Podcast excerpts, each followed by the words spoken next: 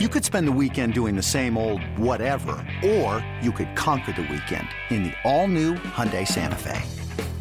Visit HyundaiUSA.com for more details. Hyundai, there's joy in every journey. This is Verlander's first ever regular season start in this ballpark. Here's the one-two. And that's hit high in the air down the right field line, giving chase over toward the corner is Springer at the wall, and that's just over the fence. A home run for Joc Pederson, and it is 1 0 Dodgers. This is another Astros podcast. Springer's ready. Here's the 1 2.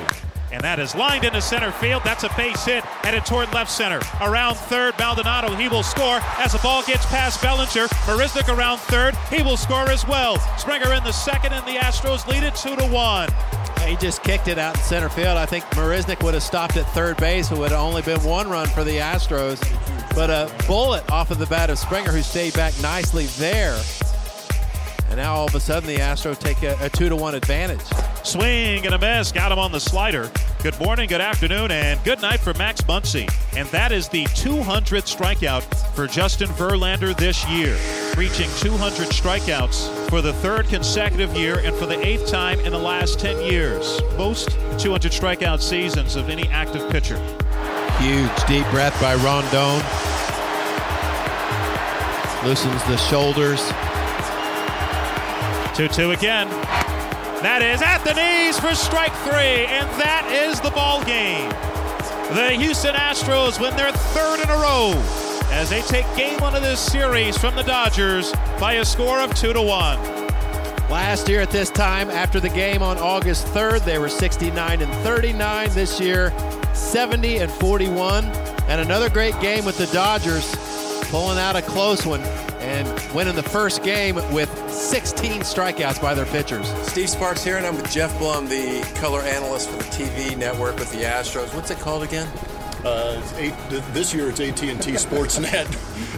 Sorry to make you stumble. Yeah, seriously, six years in, I think I've had four networks. So yeah, I think it's AT&T Sportsnet right now. All right, Blummer, I want to talk a little bit about baseball. First, let's talk a little bit about the Astros. And we were talking, you and I, and we talk to each other all the time about on paper, looks like the Astros, without a doubt, are better than they were last year. You, you would agree?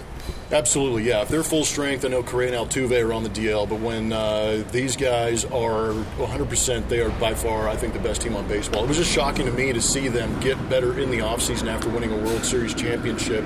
You know, I remember the uh, audio of Jim Crane saying, you know, we, we, if we could go out and get another starter, that'd be great. And I kind of chuckled, going, man, you've got a pretty good rotation as it is. And then, sure enough, a couple of weeks later, Gerrit Cole shows up, and he's done what he's done this year, which has been phenomenal. And with that being said, there's a lot of other teams that have gotten better too, on paper. Yes. Anyway, but the Dodgers are one of those teams with all the, the flurry of trades they've made at the deadline. Boston, New York, they've gotten better. Cleveland Indians, we're not really sure about. But there's five or six teams that are probably going to be in the postseason that are going to be better which in, in my mind, I think it's going to be a bloodbath.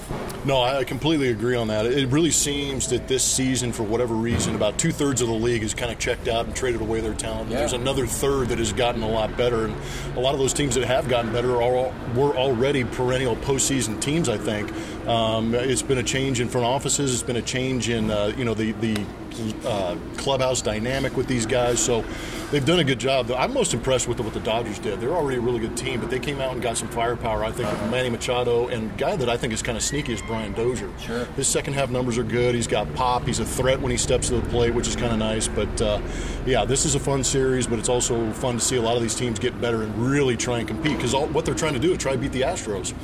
Sneaky one for me, Astros wise, Ryan Pressly. Yeah. I mean, we've seen him just a couple of times already, but I've read some great articles uh, about some of the stuff that he has, and we've seen a glimpse of it already. Yeah, we have seen a glimpse, and it's kind of interesting to have a guy like that come over to the Astros because I think you're kind of referring to some of the spin rates, and uh-huh. that's a big conversation with the Houston Astros pitching staff.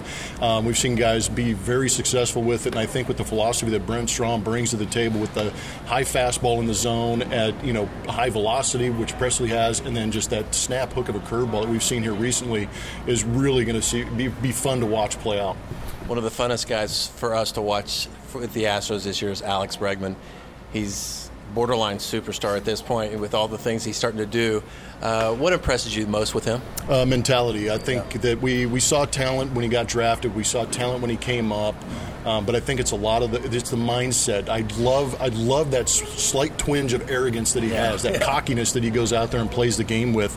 Um, he may not at first appearance he may not be the most talented guy, but he is definitely the one guy that is going out there with a game plan and absolutely executes on a daily basis. And one of the hardest things, having played the game, is to be intent on having a quality at bat every single yeah. time, every single day, and that's what Alex does great thinking about guys back when we were playing or when you were playing, of guys not throwing away at bats. And some guys can count on maybe two hands during the course of one year, and those guys are elite. Yeah. And I think he falls into that already at the age of what is he, 24 years old now. Mm-hmm. How does a guy get to that level? I, I wish I knew. Yeah. I, you know, I played for 14 years and I never found it. So, you know, it would be sporadic, you know, week to week. But when they say getting locked in, I believe that's what it is. Being able, being able to have that mental focus to stick to your game plan and yeah. believe in your ability when you get to the plate and not panic. And I haven't seen any of that from uh, any panic at all from Alex Bregman. Even when he takes a couple of pitches right down the middle and gets to his two, two strike count, he uh, still ha- puts together a great AB and eventually barrels a ball up. But uh, I just love what I'm seeing. And you're right, you don't see that too often on a daily basis because it is so hard to do. Well, I'm going to coach a little kid here for a minute. How do you learn if, if a kid's just now starting to face pitchers to throw curveballs or sliders? How do you learn to pick up that pitch more quickly? Um, it's release point. You know, early on when you're young and talented, you you kind of react. And I think when you start to see off speed, you have to kind of anticipate, and a lot of it has to do with where you're picking the ball up out of the pitcher's hand. Because I believe, you know, you if a guy has a true curveball, you're going to see that curveball jump up out of the hand and then create a little bit slower break coming in, especially at a young age and the fastball usually comes a little bit straighter out of the hand. But it's a, it's a, it's imperative, I think, for young kids to really try and train themselves to pick up the baseball out of the hand as soon as they possibly can. Mm-hmm. And one of the things that I did when I was little, one of the things I did when I was in the big leagues, is I would focus on the logo of the hat uh, on the pitcher and mm-hmm. just gently adjust my eyes to whatever side of, of the whatever arm side he's throwing from to be able to pick that ball up. But it's picking the ball up as early as you possibly can to adjust. So would it start in the on deck circle, just kind of the mental mm-hmm. preparation, checking out where the release points are and things like that? Yeah, because a lot of it, it is timing, and you'll see a lot of guys in the big leagues. If you know, for those younger kids out there watching baseball, mm-hmm. um, watch the guy on deck. More often than not, they're going to be trying to get as close as they can to home plate, but they're also going to be timing each pitch. It's almost as if they're in the box with the guy ahead of them and getting the foot down on time and really feeling that, that rhythm and that timing get ready so your hands are in a good spot to hit. Last thing, Blummer, give me an unsung hero you think for the Astros so far this year.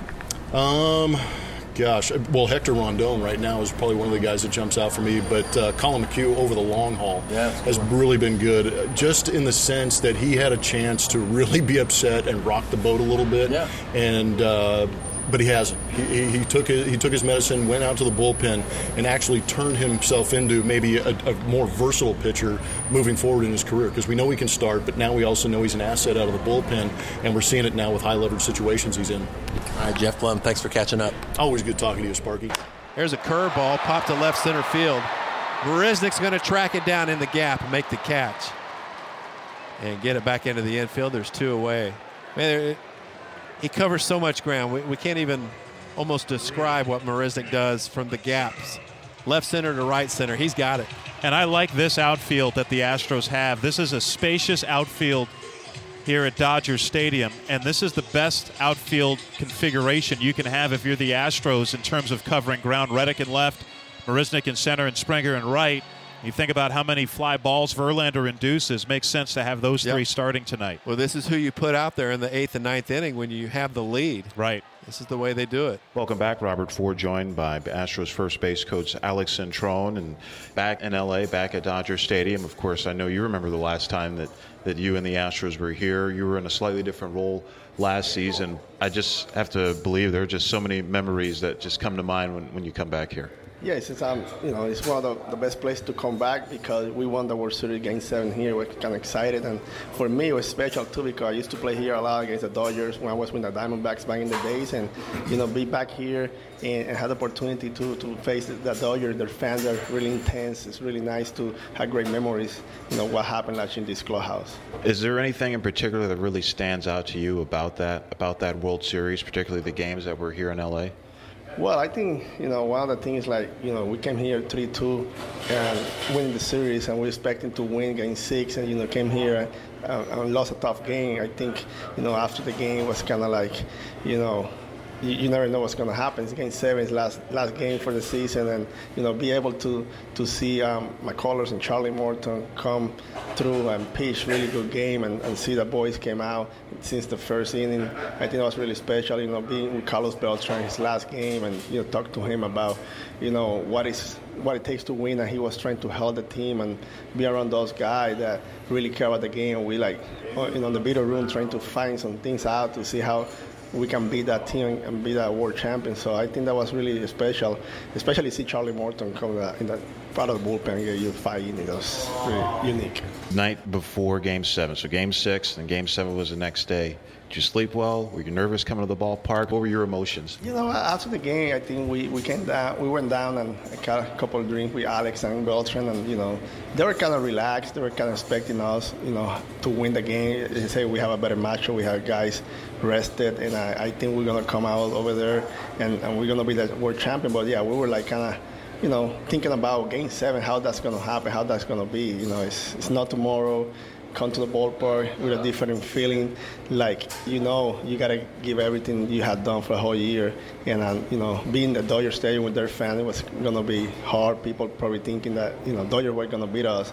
It's no chance that the the Astros can win away. So, but we did. But we were kind of like thinking about what was gonna be being a game seven, and we were kind of nervous. I was the whole the whole game. I was like back and forward to the dugout, to the beer room, you know, trying to like I say find something to beat those team and it was kind of like intense, but it was a special moment. I think when that ground ball came to Jose Altuve, it was the best feeling I ever have in my entire life. So, of course, you got a World Series ring last year. You got one as a player too with the Diamondbacks in 2001. You were up with Arizona uh, for for part of that year. Have you worn your World Series either of your World Series rings, or do you just have them away for safekeeping? I wore I wore the, the Astro one. I think the Diamondbacks was the first one, so I keep that one kind of secure more. Mm-hmm. You know, it's like as a player. But this one with the Astro was more special because you know physically I was more involved. In the other one, I was part of the team, but I was like in that off the roster. Mm-hmm. So it's kind of you know, sometimes don't feel like you're in there. Being a you know I was doing like a coach and translator and video analysis and helping more. I feel like I was more involved in the game, more part of the team to win, to help to win our series than I was in Diamondbacks back in the day. And I think that's why this one is a little more special than the other one. Now you mentioned Carlos Beltran, and he didn't play a ton during the the postseason, particularly in the World Series. But his he, played an important role for this team throughout the year and, and in the postseason, didn't he? I think his presence was special. I think you know sometimes we miss him in the clubhouse. You know mm-hmm. how he handled things. You know when when when the team does going to a bad stretch. He was really positive with the players and the team. I think after the, um, we lost in New York three in a row, I think he held a meeting mm-hmm. over there in New York um, a close meeting. We were not there. He just told us, and you know, we hear about it. And I think that put some positive thought to the players. And we go back home. We win two games. So, you know, Carlos was really special, and he's, you know, I think he's of my list. I think, I think him and Jim Thome, one of the best two guys ever been in the clubhouse, and even Luis Gonzalez as well. I, I can remind those three guys. I don't, you know, other people are really, really good teammates, but I think those three guys come to my mind. They are really special teammates and people who really humble, good players, and help the player held the team and they do a lot of other stuff off the field that are really important. So for me, you, you ask me my best three teammates, I will say Beltran, Thome, and Gonzo, the best three guys. Uh, so that's why we miss Carlos here. That's that's quite a list. Alex Cintron, Astros first base coach. Thank you so much for joining us. Thank you, Robert. The Houston Astros Radio Network. That ball is gone. Steve Sparks, Robert Ford, and you can kiss it goodbye. This is the Houston Astros Radio Network.